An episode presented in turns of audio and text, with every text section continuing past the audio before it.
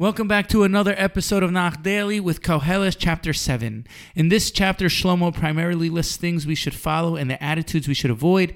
As previously mentioned, Shlomo's main reason for writing Koheles was to guide us towards a true rewarding and meaningful life. We see this even more clearly in the Perek.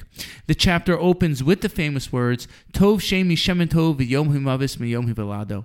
A good name is better than fine oil, and the day of death than the day of birth. The Metzudas explains that while the fragrance of perfume wears off as the day progresses, a good reputation tends to get greater with time. The day that one dies is better than a birthday because a good name will last even after death. When one is born, no one knows how the person's going to turn out. Verse 2 through 13 speak about the attitudes and behaviors a person should avoid or cultivate. The positive ones are going to a house of mourning, not holding resentment, listening to the words of the wise, being patient, being slow to anger, and not questioning what's beyond your comprehension of understanding. The negative ones are going to feasts, harboring resentment while covering it over with a fake smile, following the thoughts of fools, not listening to the wise, rejecting wisdom, losing your temper quickly, and asking questions beyond your ability to understand. Verse 14 says, B'yom tova hiyev tov, u'v'yom ra'a re'eh. Gam ezelu umazeh asa Elokim al divra shelo yimsa ha'adam achrav me'uma. In a time of good fortune, be glad, and in a time of misfortune, reflect. The one as well as the other is God's doing, so that man may find no fault in him. The simple meaning is that when you have good things going on in your life, be happy. When you have bad things happen in your life, take time to reflect and see that it's all from Hashem. Don't be resentful. Rabbi Nachman explains this pasuk as follows: When things are going well for you, then tov, good. But what if you're really struggling and surrounded by difficulty on all sides? Then it says, "Uvayom ra'ah re'eh." On a bad day, you should see what should you see? You should see the good in it. In difficult times, we need to search and find the good inherent in that day and in the essential good that lies within us.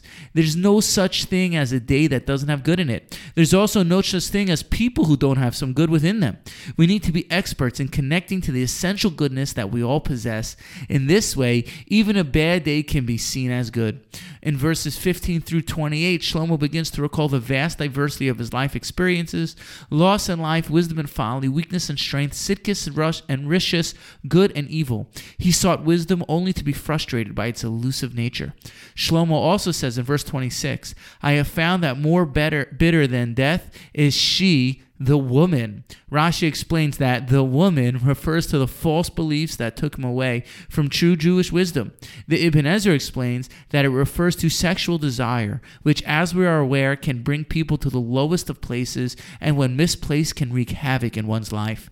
The parak ends in verse 29, Levad re'eze matzatzi asher asa Elokim es ha'adam yashar vehema vikshu cheshvonos rabim.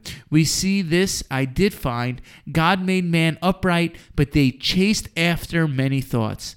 Hashem made each one of us with perfect mental health and resilience. It's the way that we're built by design. However, we all get lost in the fog of our minds, which in a sense can take us out of the well being that we have. We actually think our way out of mental health and resilience by chasing ever after, after every thought that we have, which causes us to live in our own heads. This shows that we're all made straight and whole by design. Mental health is not just the gift of the few, it's actually built into the system of mankind. This is what the pasuk meant by Hashem made man straight with well-being, in other words. But they chased after their cheshbonos, their own calculations, meaning they used their own thoughts to take them out of their well-being. Stay tuned to the next episode of Nach Daily. Thank you for listening and have a wonderful day.